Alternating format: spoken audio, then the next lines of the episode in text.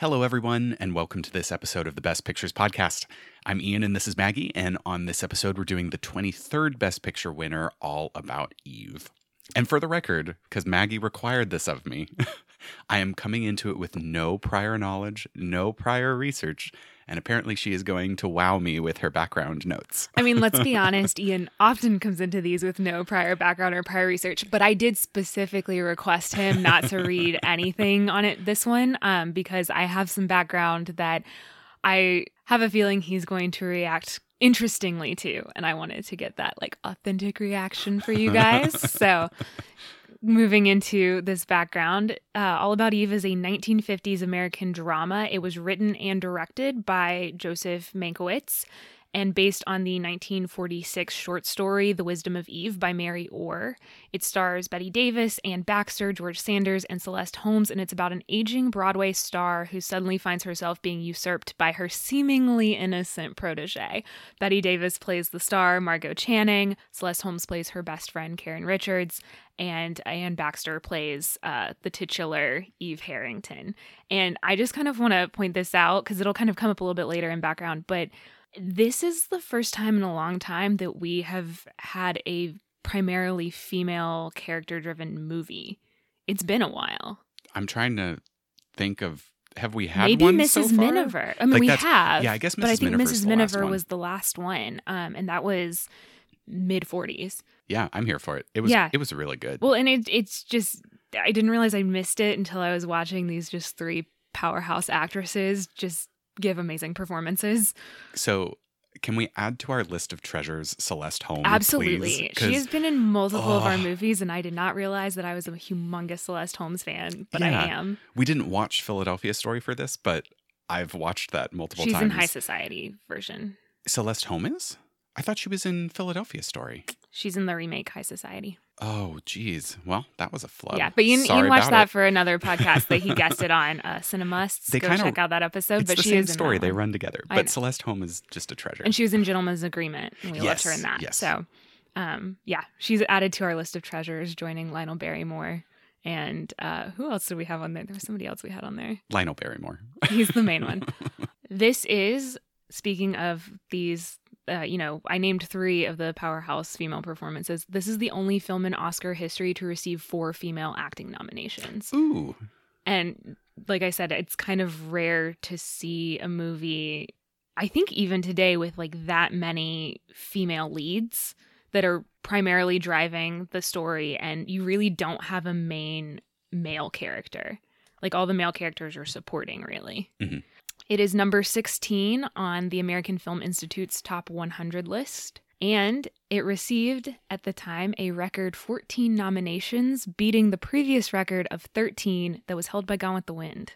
George Sanders won for Best Supporting Actor. He plays Addison DeWitt, the critic. It won for Best Costume Design Black and White, Edith Head and Charles Lemaire.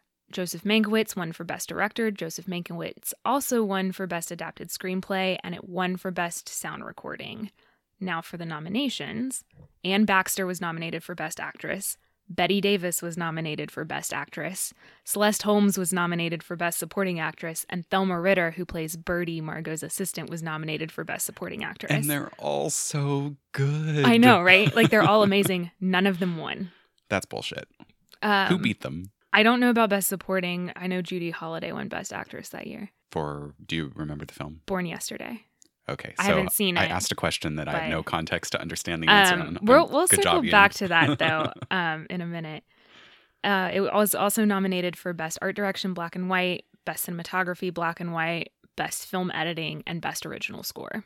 Oh my god! Compared to All the King's Men, which is the most recent one that we did, the film editing that was atrocious. I know, wasn't it amazing to have like a coherent linear storyline? Oh my god, it was so good. It was so nice, and I think it'll it'll make our our episode a little less of a cluster. yeah, well, and this was also, you know, speaking of all those acting nominations, this was the second film after Mrs. Miniver, which we spoke about Mhm. earlier, to receive five acting awards or five acting nominations. Mm, good. Um, so other Best Picture nominees from that year: Born Yesterday, Father of the Bride, King Solomon's Mines, and Sunset Boulevard.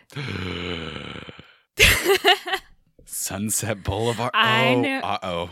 I know. That's the one I Uh-oh. wanted your reaction for. So you'll remember also Gloria Swanson did not win that year. She was also nominated for Best Actress. So okay, that's a travesty. Okay, so like, a little the fact that none of the like either Gloria Swanson or Bette Davis Betty or Davis Anne or. Anne Baxter, the fact that none of them won, It makes you want to see Born Yesterday, right? Yeah, because if that lead actress was so good, having okay, this is like the first time in a long time that I've seen more than one of the best Yeah. picture nominations from a year.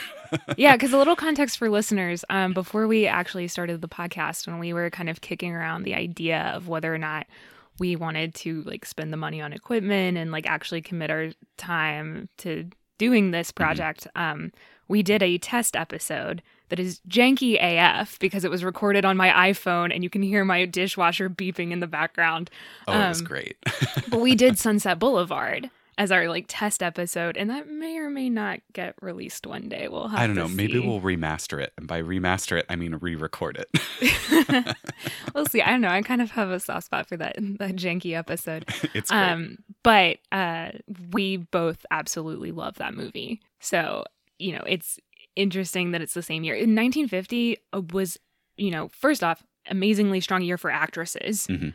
Also, just an amazingly strong year for film because I don't normally do this, but I also wrote down some other films that came out that year just to highlight like these weren't even nominated, and Mhm. a lot of them you'll probably recognize the name or like known for being great classics. So, The Third Man, Harvey, Cyrano de Bergerac, The Asphalt Jungle, Adam's Rib, and Rashomon, to name a few.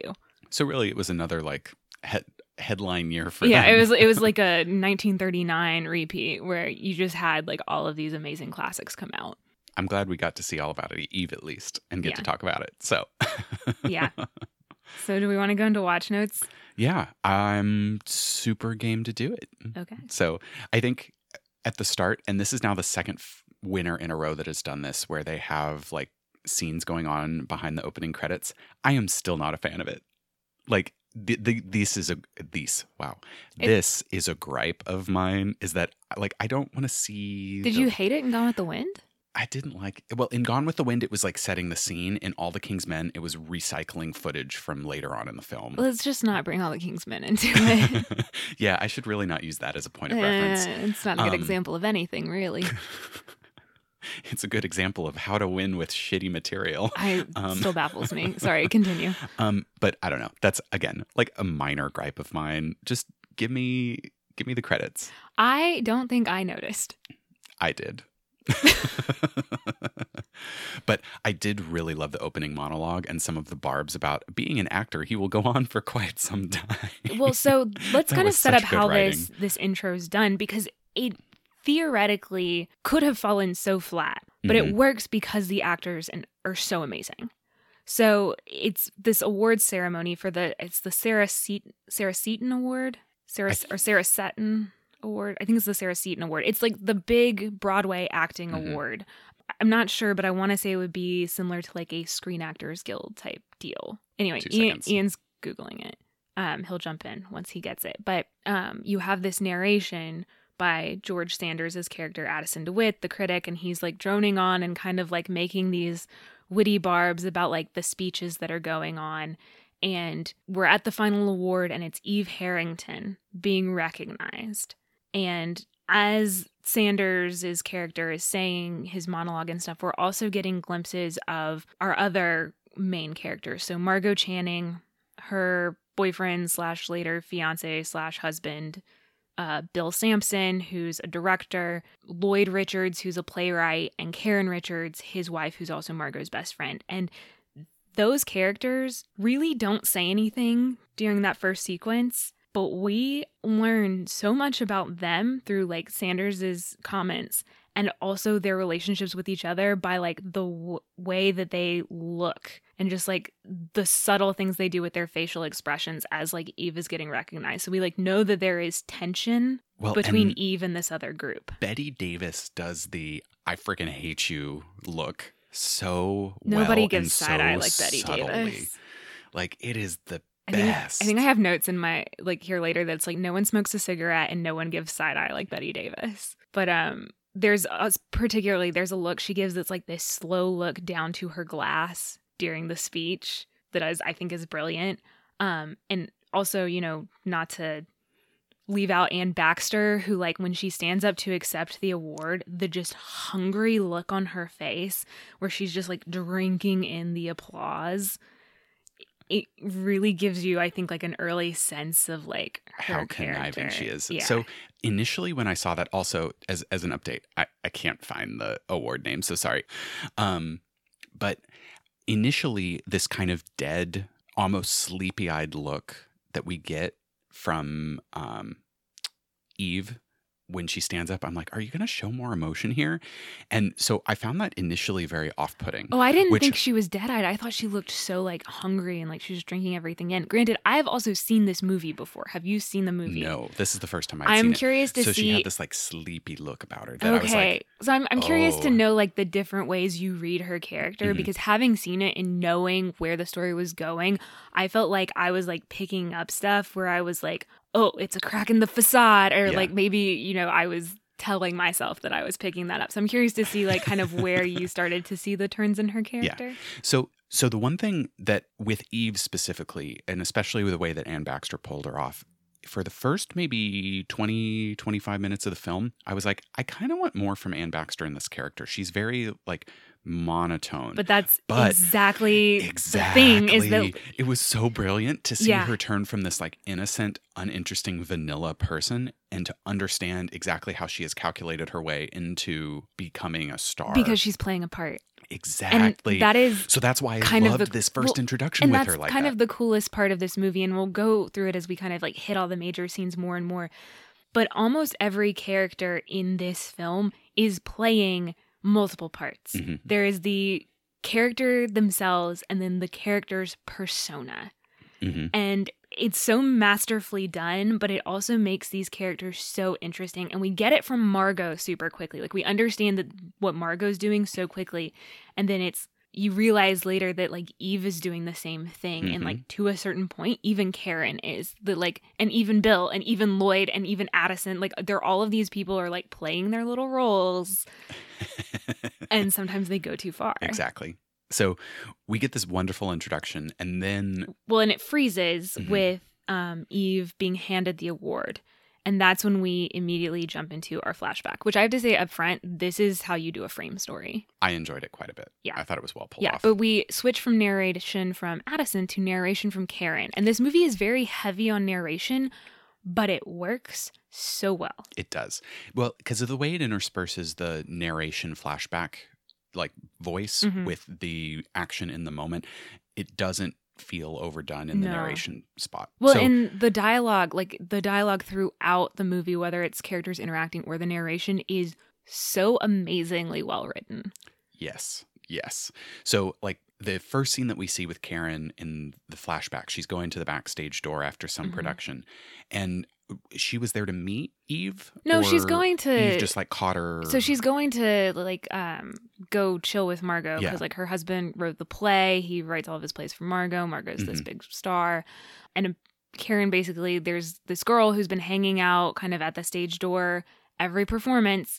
And it's Eve, and Karen finally like talks to her, and she's like, basically like Margo Channing's my hero. I've seen every Mhm. performance, and so she's like, I'm gonna take you to meet her. And I was like, But- Karen, no, that's psychotic behavior. It is. We don't reward this. But before we go to that scene, like some of the writing here was perfect because I loved the way that Karen's response to Eve seeing all of the all of the performances, among other things, isn't that expensive? And I'm like, that's the first place she goes, and I love it because instead of oh, isn't that boring? It's more oh, like I'd be like, why are you spending all this "Oh, money?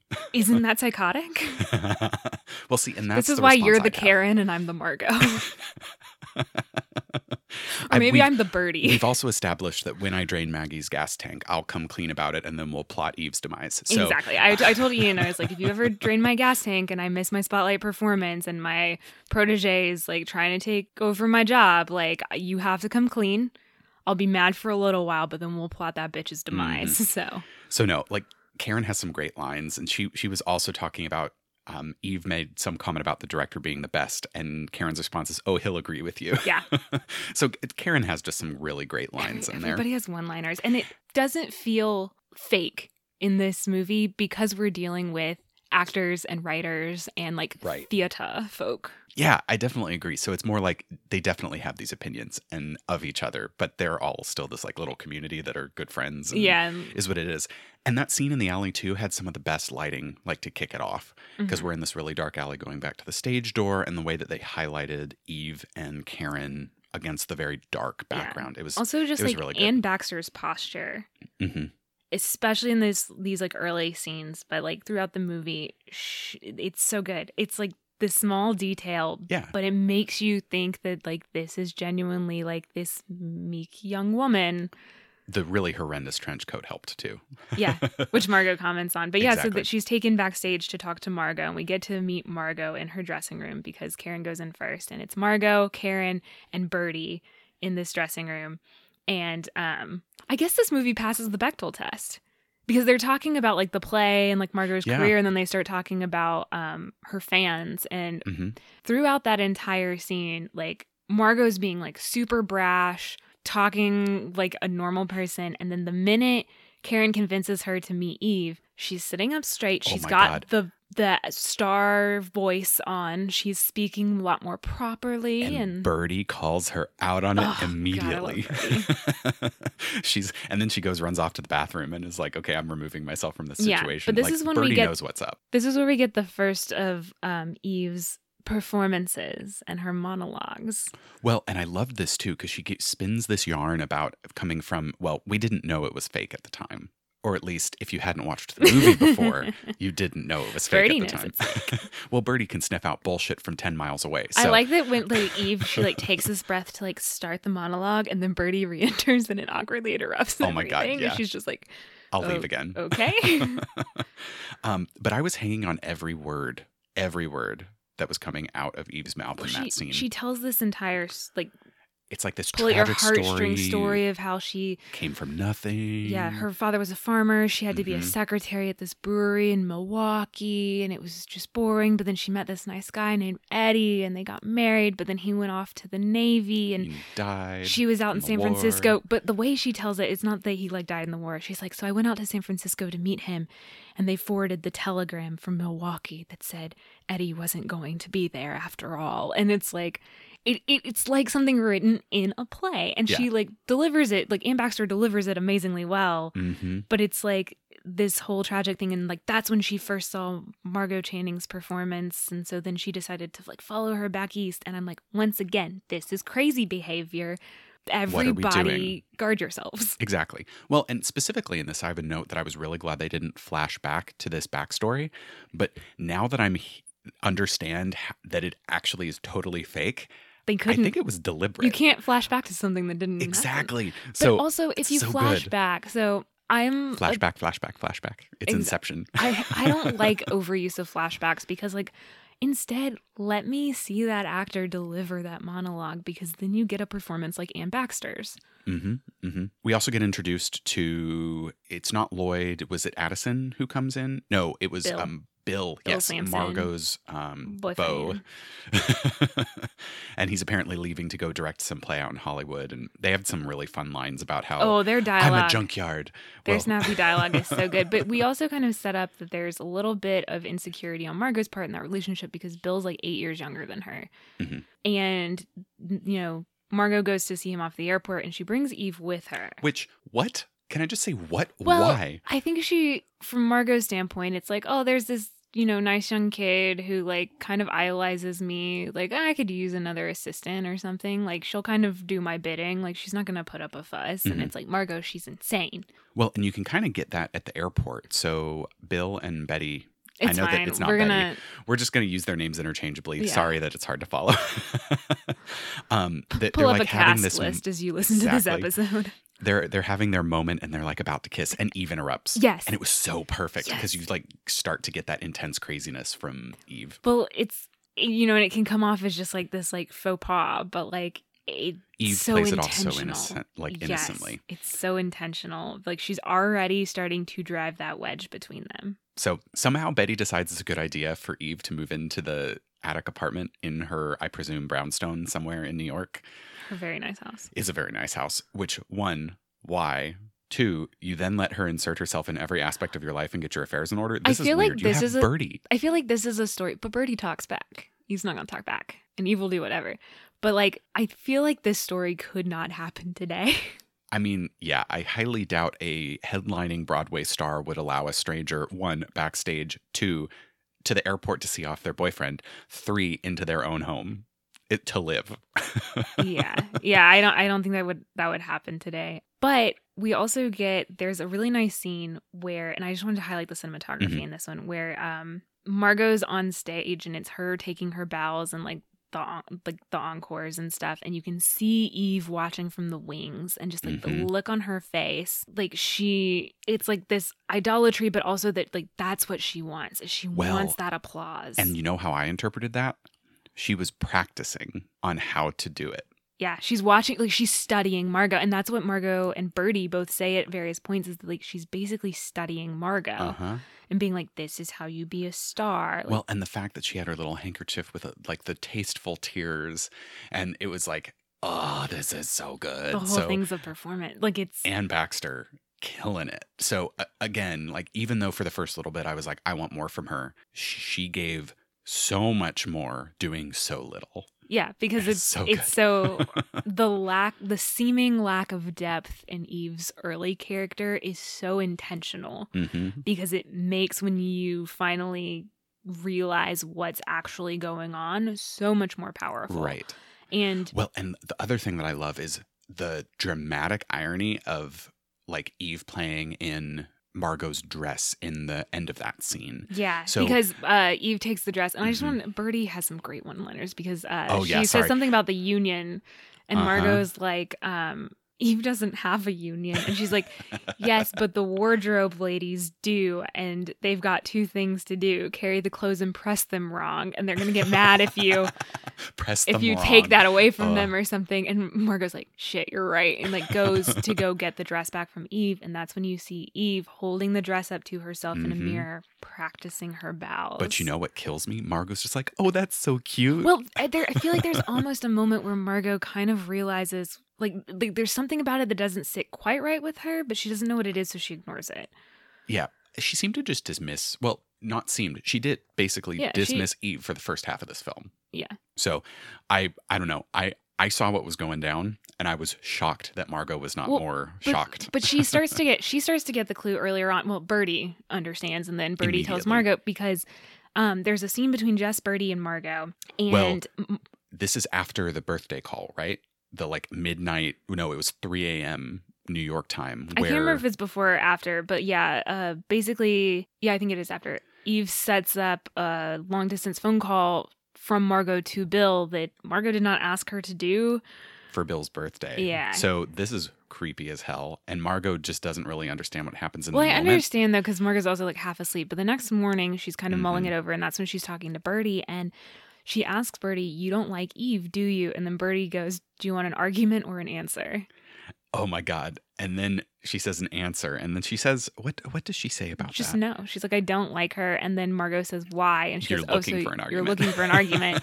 And then she explains that like there's something not right about her Mhm. and that it's like she's studying everything you do. And that gets Margot kind of thinking and then Eve comes in. in Margot's suit.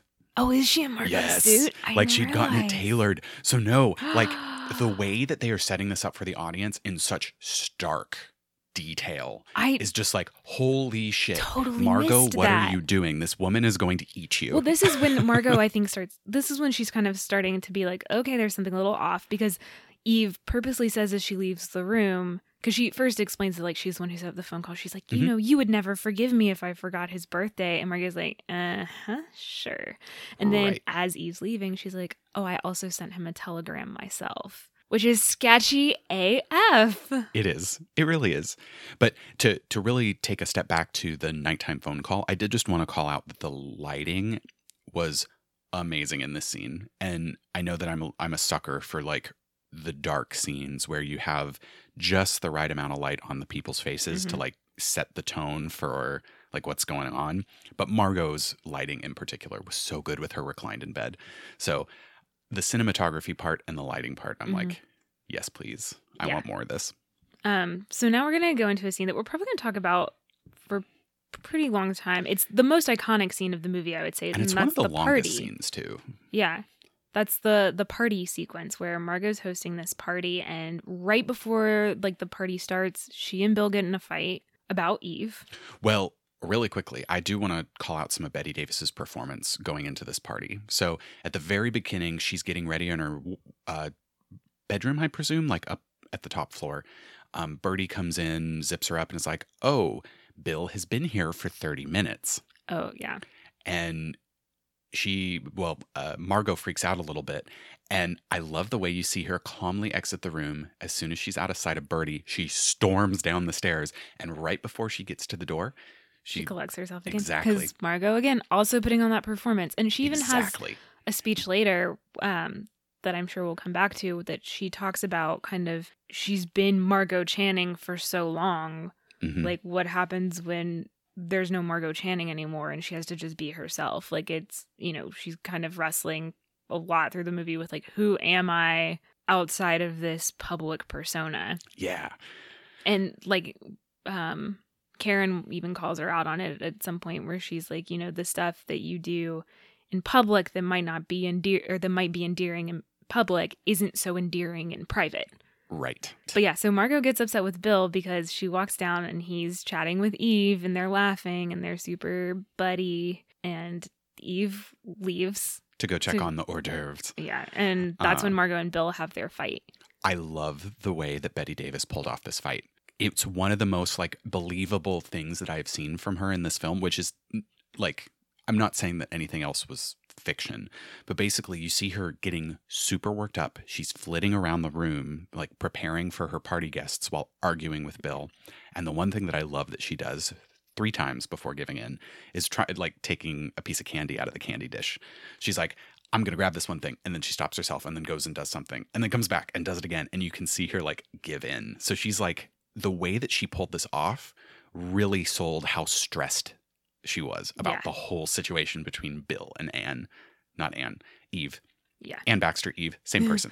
um, so loved her in this scene Mhm. so much. Well, and it's just it shows you that Eve knows exactly what buttons to push to send Mhm. Margot into self-destruction mode because Margot like Margot starts the fight. Eve just knew how to get Margot to start the fight because again that her like first step is driving that wedge between Bill and Margot. Mhm. Which, you know, later actually turns out to be the one that she can't drive the wedge into. Mhm. That turns Which out to be good. the relationship that she can't actually break. Like she can put tension on it, but she can't actually break that one. I'm really glad she didn't. I would have been disappointed. No.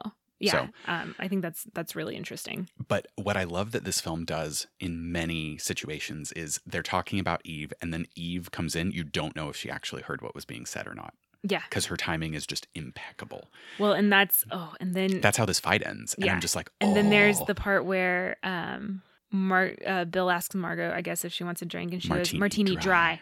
and then he asks Eve, and I love Bette Davis goes a milkshake. Yeah, but then in my notes here, in all caps, I have same drink exclamation yes, point. but the way she says it too, she just goes a mart, but she says it the exact same way. yes. Because Margot says a martini very dry. And so then Eve just goes, a martini very dry, please. oh, She texts him. it's so good.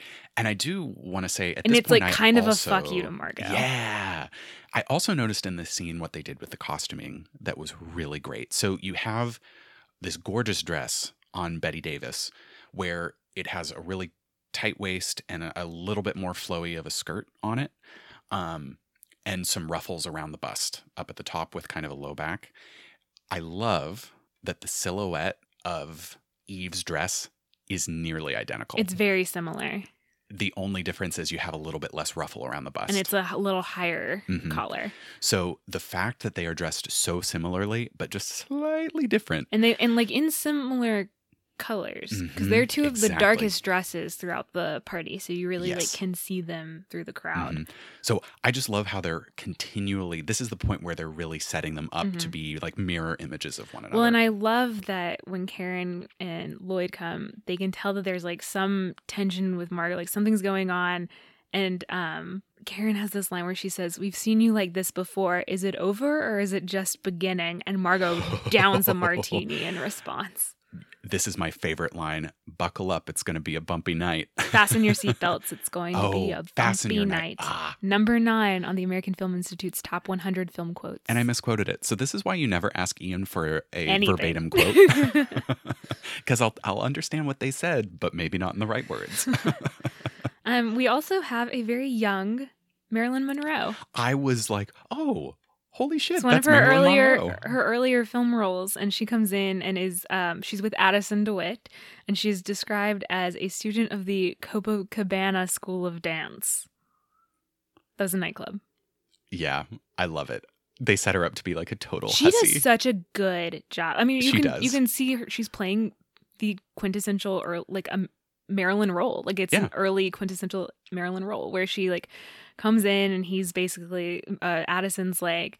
See that guy over there? That's Max Fabian. He's the big producer. Like, go charm him. Your career will be set. And she says that oh my line. god.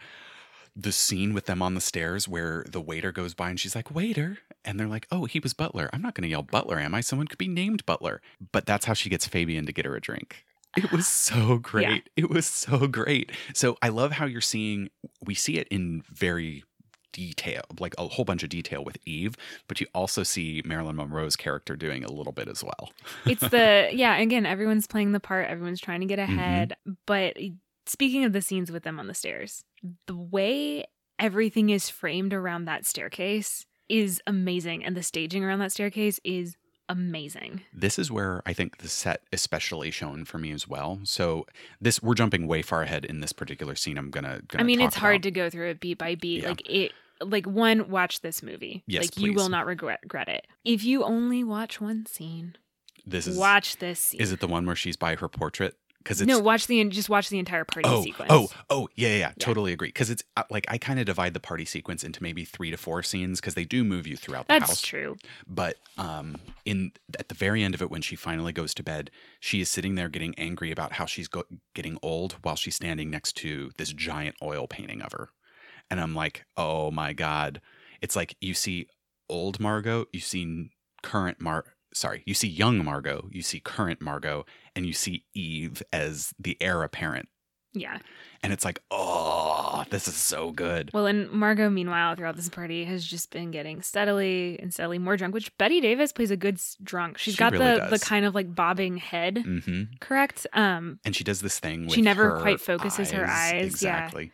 But um, to move back a little bit to the scene with the piano, where that's what I wanted to talk okay, about. Yeah. awesome. So Margo has this guy playing this really sad song over and over and over again, and there's just some amazing dialogue where he's like. I've played it four times already, and she goes, "Then this will be the fifth. And like Bill comes over yes. and is like, "So, uh, when do we get to view the corpse?" And she goes, "We're not done with the embalming yet," and takes another drink. And just all of that line, like the every line between the two of them throughout that sequence is so good. And then Max comes over and he like what needs like some soda water. Yeah. So they go into the pantry. Yeah, well, I love what she says. She's like, Max, I love you. Anything for you. And then she's like, come with me to the pantry. And then Max turns to Bill and goes, She loves me like a father. Also, she's loaded. and that just cracked me up. oh my god, that that was Max was like, yeah, my intentions are literally, I need to get my heartburn gone. Which as if Bill was worried. yeah, no. But in the pantry, there was actually some. th- They didn't use too many close-ups in this film, which I appreciated because when they did, But they're but they're not so wide shot, but they're great. still like They're like it's not close ups. Medium close. It they don't use a lot of close ups, but all the shots are pretty tight. Yes. I mean, you don't have any, with the exception of a couple like stage shots, Mhm. you don't really have anything that's that wide. Right. And so in the kitchen, that's when we get some of the first close ups that I seem to remember of Margo like coming to the realization of what's happening. Well, and then she's talking to Lloyd, Mhm. and that's when she talks about because basically Lloyd's been writing all these plays for her, and he's talking to her about his the new play Cora, and she's like, "Is it another like?" girl young girl in her 20s who's like dealing with this and dealing with this and Lloyd's Mhm. like yeah but like you're ageless you can play anything and Margaret goes like no I'm not I'm not 20 I'm not even 30 3 months ago I turned 40 and so she's kind of like admits that she's been struggling with that but I think also a huge point of that scene is it's like give her something that's appropriate for her like Yeah. give Margo a part that isn't the same thing she's been playing since she was 20. Like, give her something new, give her something meaty, give her something that reflects, like, where she is in her own life. And I Mhm. think that that's part of the identity struggle you see with Margo is that she's like been playing, you know, not just a part for so long, but has been playing the same part for so long. Right.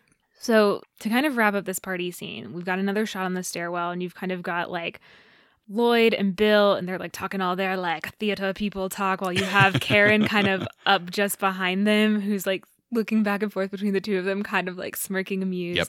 And then you've got Addison on the stairwell with Miss Caswell, who's the character Marilyn Monroe plays, and like Max Fabian um, and Eve on Mhm. the stairwell as well. And they're all kind of crunched in there, and it's like it's really cute. I love the way it's set up. But um, Eve starts talking about applause, and she says, uh, "Just that alone is worth anything." Anything. Yeah, and then she kind of like starts out of her little reverie, and I'm like, Eve just showed her hand, Yeah, she did. which But no one else picks it. up on it. They're like, "Oh, that's so cute. so she wants and innocent." applause. How adorable." It makes me think of that Lady Gaga Meanwhile, song. Margo's like, "I want to throw her out a window," and we're like, Yeah. "Margo's right. I mean, maybe don't throw people Right. out windows, but like, you know, well, and other thing- metaphorically." we didn't touch on the scene between Karen and Eve up in the bedroom where Eve is basically like, "Hey, I want to be Margo's, Margo's understudy." Mm-hmm. And Karen's like, yeah, I'll float that idea. And I'm like, Karen, no. Karen is just so like she is the purity that everybody else thinks Eve is. Yeah, which makes it so ironic when Lloyd accuses her of cynicism later, which we Right. will talk about that exchange. Oh my goodness. But um yeah, so that little card has been set up and then we get the scene about the applause and I'm like, "Oh, that like again, Mhm. this film is heavy on the dramatic irony." Yeah, because I, love would it. say if you know if you've never seen it before, the start of the party scene, you might be like, Margo's overreacting. Mhm. But over the course of that party scene, by the end of it, you're like, oh no, no, no. There's Margo's something on, there. like, hits the nail on the head with it. Yeah. So I ooh, I love it. And then at the very end, after Margo has sto- stormed off, and you see Karen leaving, Eve's like, "You didn't forget what I talked about, right?" I Oh, have to say, Eve is so conniving, and I love if it. If I knew Eve in real life, I would hate her. I mean, Because it's so clearly all an act. Though, like no one. well, I am. would it be in the moment? Yes, I am. First off, it's crazy stalker behavior. Well, Second, yeah. You wouldn't like, be in this situation. I don't. So somebody talks about how Eve is so humble at one point, and I don't trust anyone who's that humble.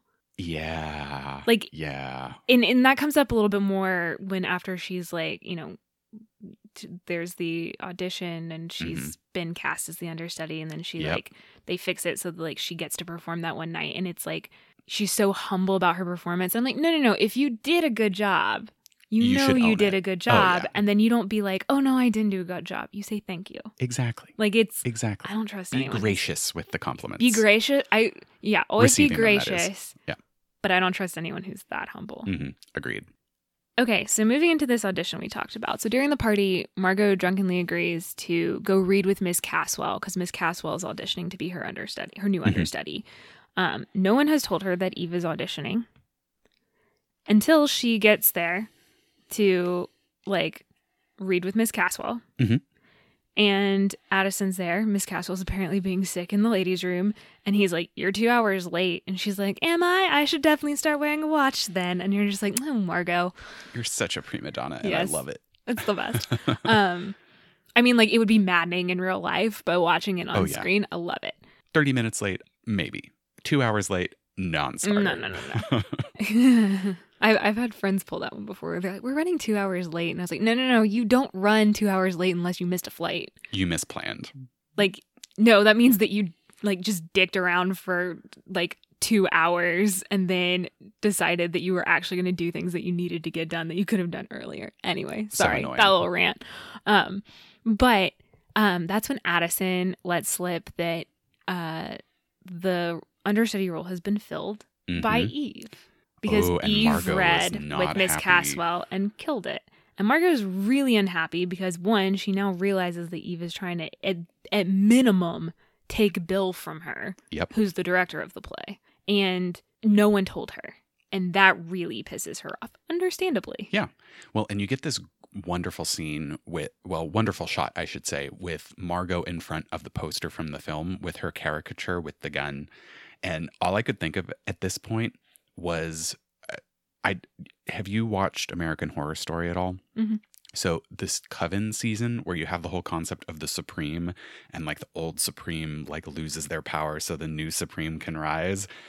I got major like the Supreme is rising vibes from this whole sequence and I loved it. What's that classic? You can't have two women in power. They got to fight each other for it. Apparently.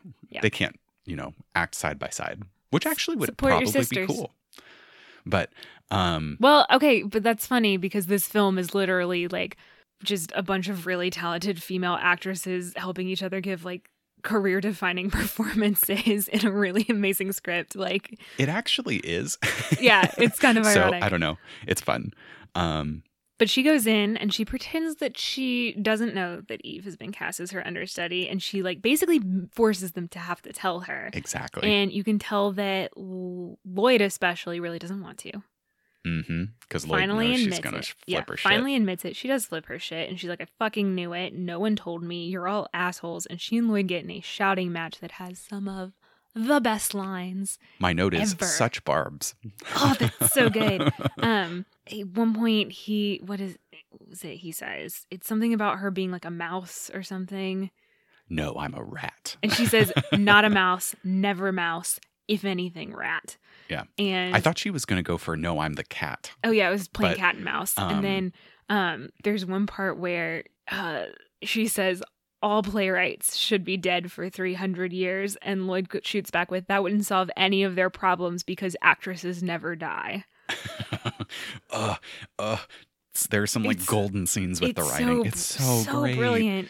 Well, and I, I love how at this point you can really tell that Margo totally understands what's going on with Eve because she even makes some lines about how she's sure that Eve underestimates herself. And I'm like Well, like, and what what Eve has done is so brilliant is because now she's making Margo look like the crazy person and she's Mhm. basically tapping into all of Margo's worst traits. Yep. And meanwhile is showing everyone else this very sweet innocent veneer. So like Margo looks crazy. Margo's further pushing away people who she cares about, which is where she and Bill then start to fight and he's like, Don't pick this fight with me and she's like, No, and he keeps talking about her paranoia and I'm like, It's not paranoia if it's actually happening, Bill. yeah, get your head out of the sand. Um, and that's when he proposes again. Apparently, Mm-hmm. he's proposed several times, and she doesn't say yes, but she also doesn't say no. Yeah, later on in the film, you kind of understand why because I think in Margo's mind, there's some mystique to being unwed that allows her to continue to play these young roles that are being Yeah. written for her. So I, I think that makes sense with her character, why she's reluctant to get married at when this point in the film. very worried about their age gap. hmm Um, because at one point Karen's like, he's only eight years younger than you. Like that's basically nothing, and, which isn't basically nothing. But like I mean- you know, they're I mean, they're thirty two and forty. Like it's not. yeah, that's that's not a big deal. Yeah, it's not a huge deal. Um, and you know, granted, people tend to see it as a bigger deal when it's older woman, younger man. But Yeah. um, Coogan. Margo makes Margo, Margo is like the this- quintessential cougar. I've decided. I love her. I feel like it's disparaging to call her that. Um, but she basically makes the comment with like, and those years stretch as Mhm. they go on. So like, she's kind of I think worried about like keeping Bill in the future, worried Mhm. about the relationship lasting, and I guess if she's not married, she's kind of not fully invested. yeah. so yeah, plus there's like that added mystique I, of mhm. Not being married and stuff. Um, but basically, Bill's like, "No, I love you. This is gonna last."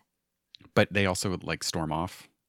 They don't break don't- up, but they also They because- basically take time. I I wasn't sure exactly how to interpret that. Other than I think it's Bill just didn't the- want to see her. I think it's while. the fight ends and they both need to cool down. Yeah, yeah, yeah. So we do get a scene with Karen coming up with some plan. And was this this was the plan where I'm like, oh Karen, why did you do this? But the framing with her in the apartment and the, her coming to the realization and the way she is acting through her voiced over Yeah. monologue was brilliant. The what was it like? They say Newton got the idea for gravity when he got hit in the head with Mhm. the apple. So somebody else got the idea for like something else when this happened to him. I got my grand idea just sitting on the couch. yes. And we also in no that that's a later scene. Never mind. Where we get some of Karen's insecurities as well about like being in this group of very artistic people and Right. not being artistic and not feeling like she's contributing anything. But we see her painting, so like she's clearly got some some artistic It's just not in the theater. tendencies. Yeah. So, Um, but, at this point, we don't know whose side Karen is on. well, really, Karen decides that Margo needs to be taken down a peg because at this point she's not she's not taking Eve super seriously. Like Right. she thinks Eve wants to succeed and be a great actress like Margo. She doesn't think Mhm. that Eve wants to be Margo. right? Even though we know that Eve wants to be Margo. Yeah. We're just like Karen. Yep. You sweet summer child. but it's Miss Holm, so I'm so okay with treasure. it. but she decides that she's the um so Bill, Margo, Lloyd, and Karen are supposed to go up to this cabin for a weekend. Bill ends up not going, and Karen decides to siphon the gas out of the car so they get stranded, and Margo can't get back for her performance, which, which means that Eve has to go on. Yes. Which the the lighting and the framing in the car, which I, I understand it's a relatively limited scene, but it is so good. Yeah. And the way I have to that say, Margo's also the most self aware character in the movie. Because she that's when she gives her speech about like I have played this part for yes, so long i'm not even sure like who i am anymore. But then she also gives this speech about like being a woman and you're not a woman unless you're married or something and i was like okay 50s calm down. But there's also i don't remember exactly what she says. Oh it's something about like eve not being that bad or something and i was like margo don't be chivalrous it's not a good look for you i want my margo channing bitter and angry well, and she is. yes In this scene, she's not. I think in this scene, she's kind of deflated because she's come to the realization that she's going to be outshone. Like, she's not an idiot. She understands that Yeah. Eve is going to, like, kill it. Well, and she's like, you know, every I guess like you know, kind of the idea of like everybody's got their time in the sun, like hers is just coming to a close. Exactly. Um, and though she's like, oh, you know, it's and then Karen's like, I'm so sorry all this happened, and Margo's like, oh no, it's just a trick of destiny, and I was like, Destiny, thy name is Karen, and then she's like, it's not like you did this yourself. and then Karen just kind of sinks back in And, the like seat. looks we're like she's about to cry. Oh, but you did do it. And the other part that we come to find out is Karen also called newspapermen to be at I don't think. Karen did it. I think Eve did it. No, I think Karen did because she pulls out her little black book and gets on the phone prior to the weekend. I thought she was calling Eve. Oh, see, I thought she was calling the newspapermen. Oh, So, Karen. Karen has had a major damn it, hand Karen. in she is fate for Eve at this point. Karen. Yeah, she did a bad job. Damn it, Karen. Damn it, Karen. I still love you. Um, but the post performance scene with Eve is amazing because we this is the first time we actually see the face crack. I mean, I've like- been seeing it. You've been This seeing is- like subtle. so this is like We've seen it crack. This is when we get to see shatter. true Eve. yes. So she comes off and it's like, oh, great performance. And she, who she, I'm trying to remember who she was interacting with. Was- First, she's well. First, she goes after Bill, oh, that's right.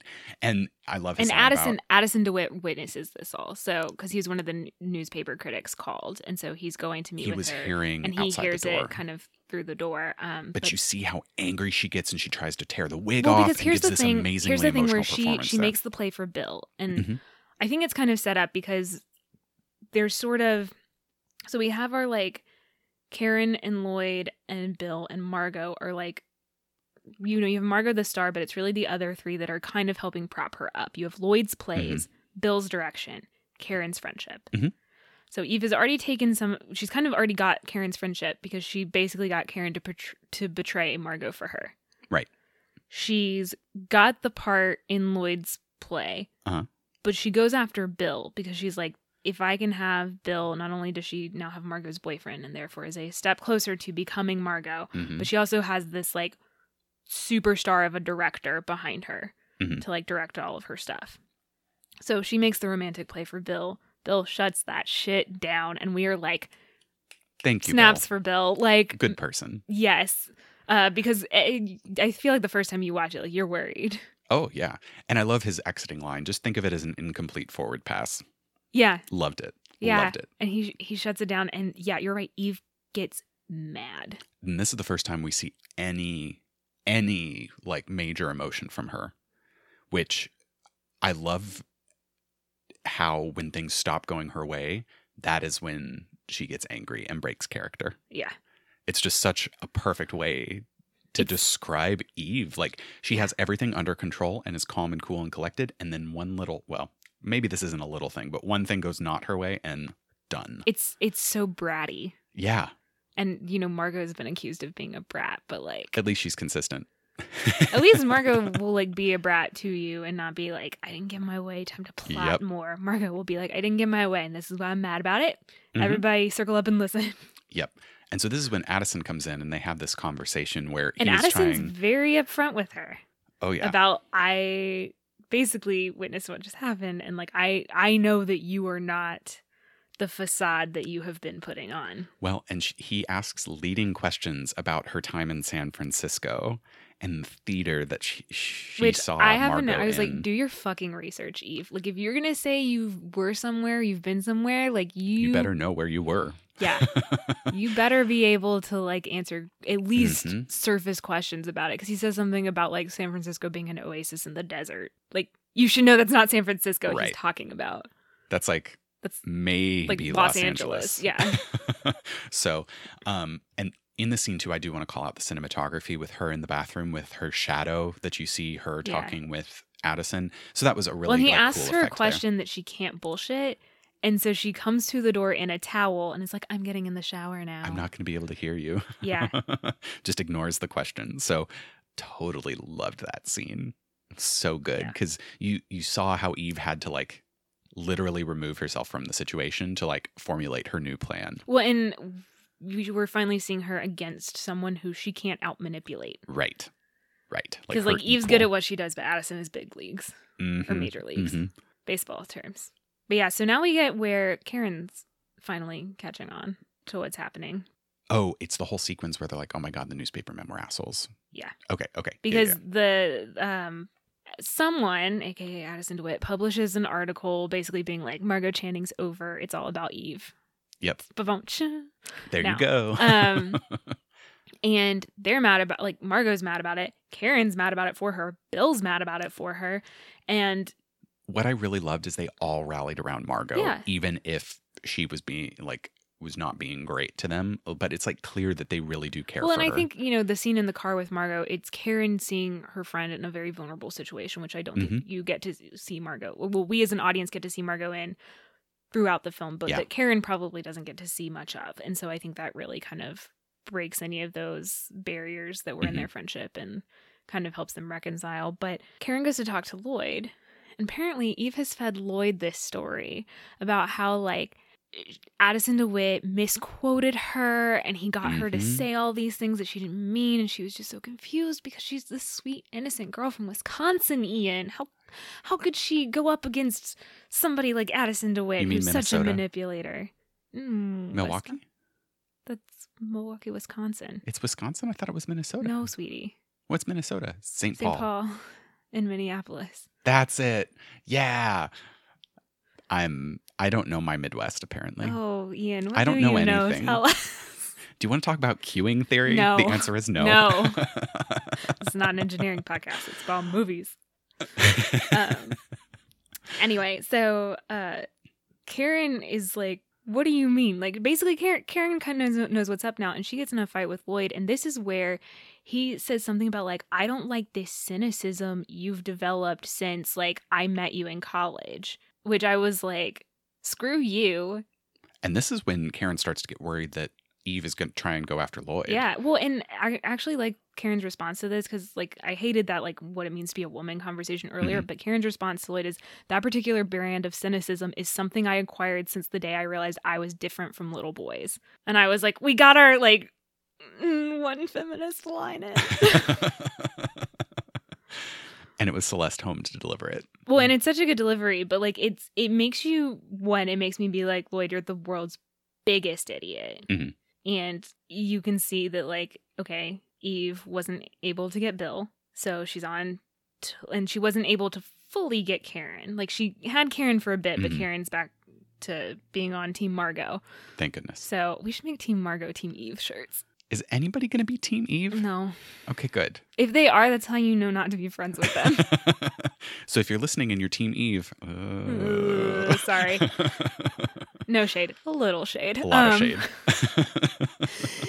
Anyway, I've said anyway a lot this this episode. it's fine. We get on tangents and that's how we come back to it. Anyway. So they're at lunch at this something lunch or dinner, and that's when Margo and Bill like are like we decided we are getting married. Margo's really happy. Mm-hmm. They're going to go to the courthouse and they have this wonderful, somewhat inane conversation about how th- they should be in a cathedral. And they're like, oh no, it's just for the blood tests and things. And I'm like, oh, this is such a period piece. Because you used to have to get blood tests to make to sure you weren't, you weren't related. related. Yeah. So, um, but a note is sent over to Karen. And I love how she immediately shares it with the entire table. Yeah, and it's like Eve being like, I am so, so sorry for everything that's happened. Can you meet me in the bathroom? Please. Underlined. Underlined. and Karen's not going to go. And everyone's like, uh, no, you have to go and you have to report back on everything she said. And I was like, yeah, Karen, duh. That's what Margo's friends line do. about I will never let you go to the bathroom alone, except now I must insist. You know why girls can never go to the bathroom alone, right? Why? Because that one time Hermione did it and there was a troll in there. Because they knew about Harry Potter at that point. I'm saying trolls in the bathroom have always been an issue. Um, I thought you meant literally a two story tall magical creature. I did. Oh, What- what did- okay. what do you mean? um. Anyway, so Karen goes reluctantly. and this is when we get the second We big get another phrase. little crack. Eve monologue. Well, first we get this monologue about how Eve is so sorry, and she's like, "This one time I had to go to the dentist, and he gave me." And I wanted to be like, "Eve, just say what you mean." This is why I would hate Eve because everything has to be a monologue with her. She can't just be like, "I'm sorry, I fucked up." That's her character, Maggie. That's I like know, her MO. I know, which is why I would be like, "I'm done with you." I'm maybe I'm not a Margo, maybe I'm a Birdie. I'm just like, say what you mean. You're you're probably like a mix of Margo and Birdie. Thank you. you're a little scrappier than Margo. That is hard to imagine somebody who's scrappier than Margo, but Well, I mean in the sense that Birdie, Birdie is scrappy. oh, gotcha. Okay. Maybe outspoken is more the word I'm looking for. Thanks, Karen. um, you've never siphoned gas out of my car, but I did get a flat Yet. tire helping you move. Obviously, so- I slashed your tires. Obviously, I I actually it. didn't, because then you weren't able to help me move. So, um, any, anyway, so she tells this whole monologue about how, like, once she went to the dentist and they gave her like drugs so that she wouldn't feel any pain, and the, the whole time she felt like everything Oh she God. said was wrong, and she could never say anything right, and it wasn't was what just she like, meant. "Shut up, Eve. we were Get like- to the point." Well, I mean, I was like, I know what your point is, and uh, Karen and I aren't interested. Um, this is when she tries to Karen blackmail Karen. well, first Karen's like, n- like great, but you did hurt people, so it doesn't matter if you didn't mean to. Like you Yeah. did, and then there's something Eve says, and Karen starts to soften a bit, and I just have in my notes a million times like, Karen, no. Don't get suckered in. But then she blackmails her. Yeah. And that's when you see it's like like nothing's working with Karen. Mm-hmm. so Eve resorts to being an asshole. Yeah. because she's basically like, "Okay, I'm going to Well, tell I like Margo I like did." that she like grabs Karen's hand and then Karen like says her last thing and then she starts to blackmail her and then she won't let Karen's hand go. Oh, it's And the so, look- The oh. look in Anne Baxter's eyes changes. Yeah. So fast and it's so good. I know. And then uh, her one line there about how it would be so much better theater too is the part where I'm like, okay, Eve knows exactly how good she is and exactly what she can do. Well, and I can't remember if it's earlier in the film or later in the film. There's something she talked. It might be here where she's talking about how like the theater seems more like real life than real life. Oh, she's consumed. But it's like she says it as part of the one of those monologues but it's like that is maybe the one thing she says in one of those monologues that i think is true Yeah. and that is you know for eve like the theatrics like that's life Mhm. Um, Exactly. and so she blackmails karen for the part in lloyd's new play and she gets it. But but Karen didn't have to do anything, which cracks me up. She gets back to the the scene is great. table. She gets back to the table, and Margo's like, "I'm retiring. I don't want to be in Cora." And Karen just starts laughing uncontrollably, and they're all worried about her. Margo takes away her drink. but it was good. I was really glad that that, that turn of fate happened because Mhm. that kind of in my mind preserved the Karen Margot thing. it preserves Karen's integrity as a character. exactly. So, but this is when we really do see that Lloyd Is, is, uh, an idiot. yeah, because he gets drawn away to Eve's apartment because Eve is like throwing a fit supposedly, but you get to see that She's Eve has sick. enlisted her Yeah. like neighbor, I guess, Mhm. to call Lloyd to get him to come over because she's like hysterical. Because she's ill and won't get a doctor. Like, won't let them call a doctor. Yeah, it ugh. And Ka- Karen knows what's happening. Mhm. But Karen does something that Margo doesn't, or doesn't do something that Margo does, I guess. So Margo, when she felt that threatened relationship, she starts like throwing a fit, you know, Yeah. understandably. Karen just kind of withdraws. Karen withdraws, and it's almost like she's going to. I don't know if it's intentional or if I'm reading into it, but like she's kind of going to let Eve dig her own grave. Mm-hmm. Exactly. And I love that because it you know it's going to happen. Like this house of cards is either going to fall Because or Eve's not as good out as of our hair sometime. Eve's not as good as Eve thinks she is. Exactly. Exactly. So that then rolls into the scene between Addison and Eve, which is my probably my favorite. Like, I don't know. I love seeing Eve getting told off by someone better at playing the game than You her. can't out Addison Addison. You can't. And it's amazing. He calls And- her on everything. He's like, I know that you're not who you say Mhm. you were. Oh, you were talking about how boring it was being a secretary at a brewery in Maybe Wisconsin. it wasn't that boring. Was it so boring when like they paid you 500 bucks to leave town because the wife of the like owner of the brewery was really upset about some stuff and then Eve's like backed into a corner literally. Oh my god! And she tries to take the stern line, like "Get out of my apartment," and he's like, "Uh, "No, no, child." That's passe, basically. And bas- yeah, he's kind of like basically like you and you and I are going to take over the theater world like you're mine now. Which that felt a little icky. It is icky, but both of those characters are icky. They belong to each other. it Is kind of it kind of to. is like or it's with each other, I should say. yeah, it's one of those things where you're like those two characters belong with each other because I honestly don't want to see either of them get a happy ending, and I Right. don't think the two of them being together is a happy ending for either of them. But this is one part where I loved how Anne Baxter played this tantrum slash emotion because normally in situations like this where you have a very level-headed character that they go apeshit i'm like okay that was overdone this was like just the right amount of sobbing and violently throwing oneself on the bed Well, uh, because again, Eve's all about those theatrics, and Exactly. it's like we've seen the cracks in the facade before. Like you know, we've seen her melt down before. We've seen her get angry. We've seen uh-huh we, we know she's a little crazy. So having her on the bed sobbing, and then he's like, "This is how it's gonna be, right?" And she's like, "Yes, Addison." Mhm. Between the tears and everything, and it's it's chilling, but it's George Sanders and and Baxter play it to perfection. yes loved it And that's also when basically she's like, Lloyd's gonna leave Karen and we're gonna get married. And he's like, Lol, no, no.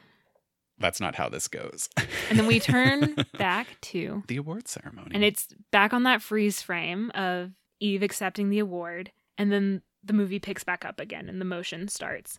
And that's when I was like, this is how you set up a frame story. Um, and so Eve gives this really supposedly heartfelt performance. About Oh my God. So all the Glad. eye rolls.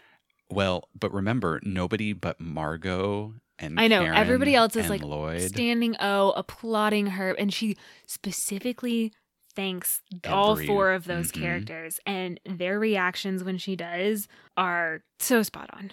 and it's just like, okay, you're a fake. Yeah. Why are you bringing me into your bullshit? Yeah. so it, it that was really fantastic, and I loved seeing some of the scenes after the award ceremony when they were talking about going to the party. Well, I, I like that like Karen just walks by and is like, "Congratulations, Eve," and she's like, "Thank you, Karen," and then she like starts to like kind of argue with Addison, and then Bette Davis walks up and um makes some sort of witty little barb at her. Yes, because we find out that she's going to Hollywood to shoot a picture. Mhm. Thank God she's gone. Good riddance. So, um, but the way that Eve seamlessly transitions between being a gracious, oh, thank you for this award, to the angry, like, I'm not going to the party, I'm going to throw a I'm fit. tired. And Oh, I like there was one line in general where um she uh hands the award to Addison and goes, "Here, take this as your date." Um and he was like he's I can't remember what exactly he says, but she says something about it's the same thing, isn't it? Being like she and the award are the same thing. So again, she's playing that part. That's Oh, all yep. she's Yep. got. So, glossing over some stuff to get back to Eve at the apartment when she's getting ready to go. Well, she's not getting ready to, or she's just like pouring herself a drink, and that's when well, you get getting the ready to beautiful like pack and leave yeah. to go to Hollywood, I, I guess is what I mean. But um, you have this random person come up. I love this how young well, woman. no, you see her. Eve's pouring herself a drink, and there's oh, a mirror oh, over right. the she bar was in the cart, apartment. and you Oh see the girl in the chair. Behind her, and then Eve looks Mirror up, sees images it. of one another. Yeah, drops the glass, turns around, is like, "What are you doing here?" And it's this girl who gives her this whole spiel about how she's the president of her high school's Eve Harrington fan club, and she just was doing a story on like what Eve wore and how she lived and all this stuff, and snuck into her apartment when the maid left the door open. And I'm like, I'm having flashbacks psycho to Grand Hotel with this. behavior. It is psycho behavior. And also, here's the thing too, which makes me so mad at Eve, is I'm like, it's the same fucking thing you did. Like you Oh. would think that crazy would recognize crazy, but and they she do doesn't, not. which is the best part. So we come to find out that Addison came up to give the award, and this random person And immediately, well, it's but it's the exact same stuff Eve was doing for Margo. Like Yep. the tables are so turned because you have Eve lounging on the couch, tired. She's kind of dropping the facade of glamour. Um, this girl who introduces herself as Phoebe gets her a drink. She cleans up the dropped drink, offers to get the stain out of the floor. She offers to take the coat into the bedroom.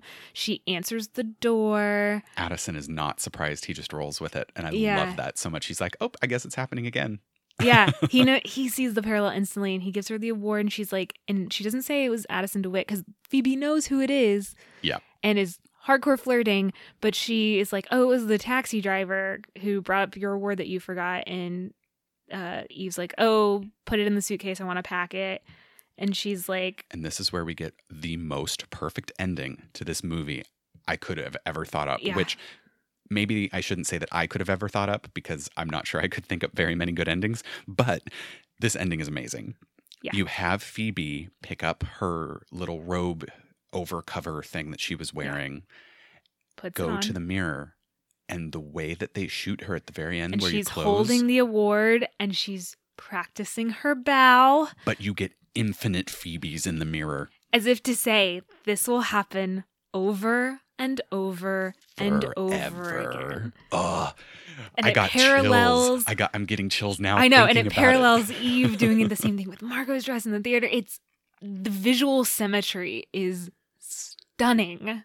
Yeah. So maybe this is the second scene that you need to watch from this movie. Just watch the movie. Just watch like the whole movie because you might like it is a little over two hours, it's one of the longer ones for. but it doesn't while, but feel long it at all. And snappily. it every there's no wasted space in that movie. yeah, I I, can't think of a single thing that I was like, I don't need that. You could cut that. Like, They probably could have been a little more abbreviated in the newspaper man, like series of shots and scenes, but like I was okay with it. I don't think it was that big a deal, and all the dialogue is so good Mhm. anyway. Like, and the delivery uh, celeste holm i keep coming back to her because she's good but like bette davis was amazing too i want I, I i feel like i've been not fair to anne baxter and bette davis but like all of the three leading women were amazing you're you're literally just watching like three powerhouse actresses deliver career defining, potentially award winning. I would in any other year yeah would have been award winning performances, and Mhm. it's such a treat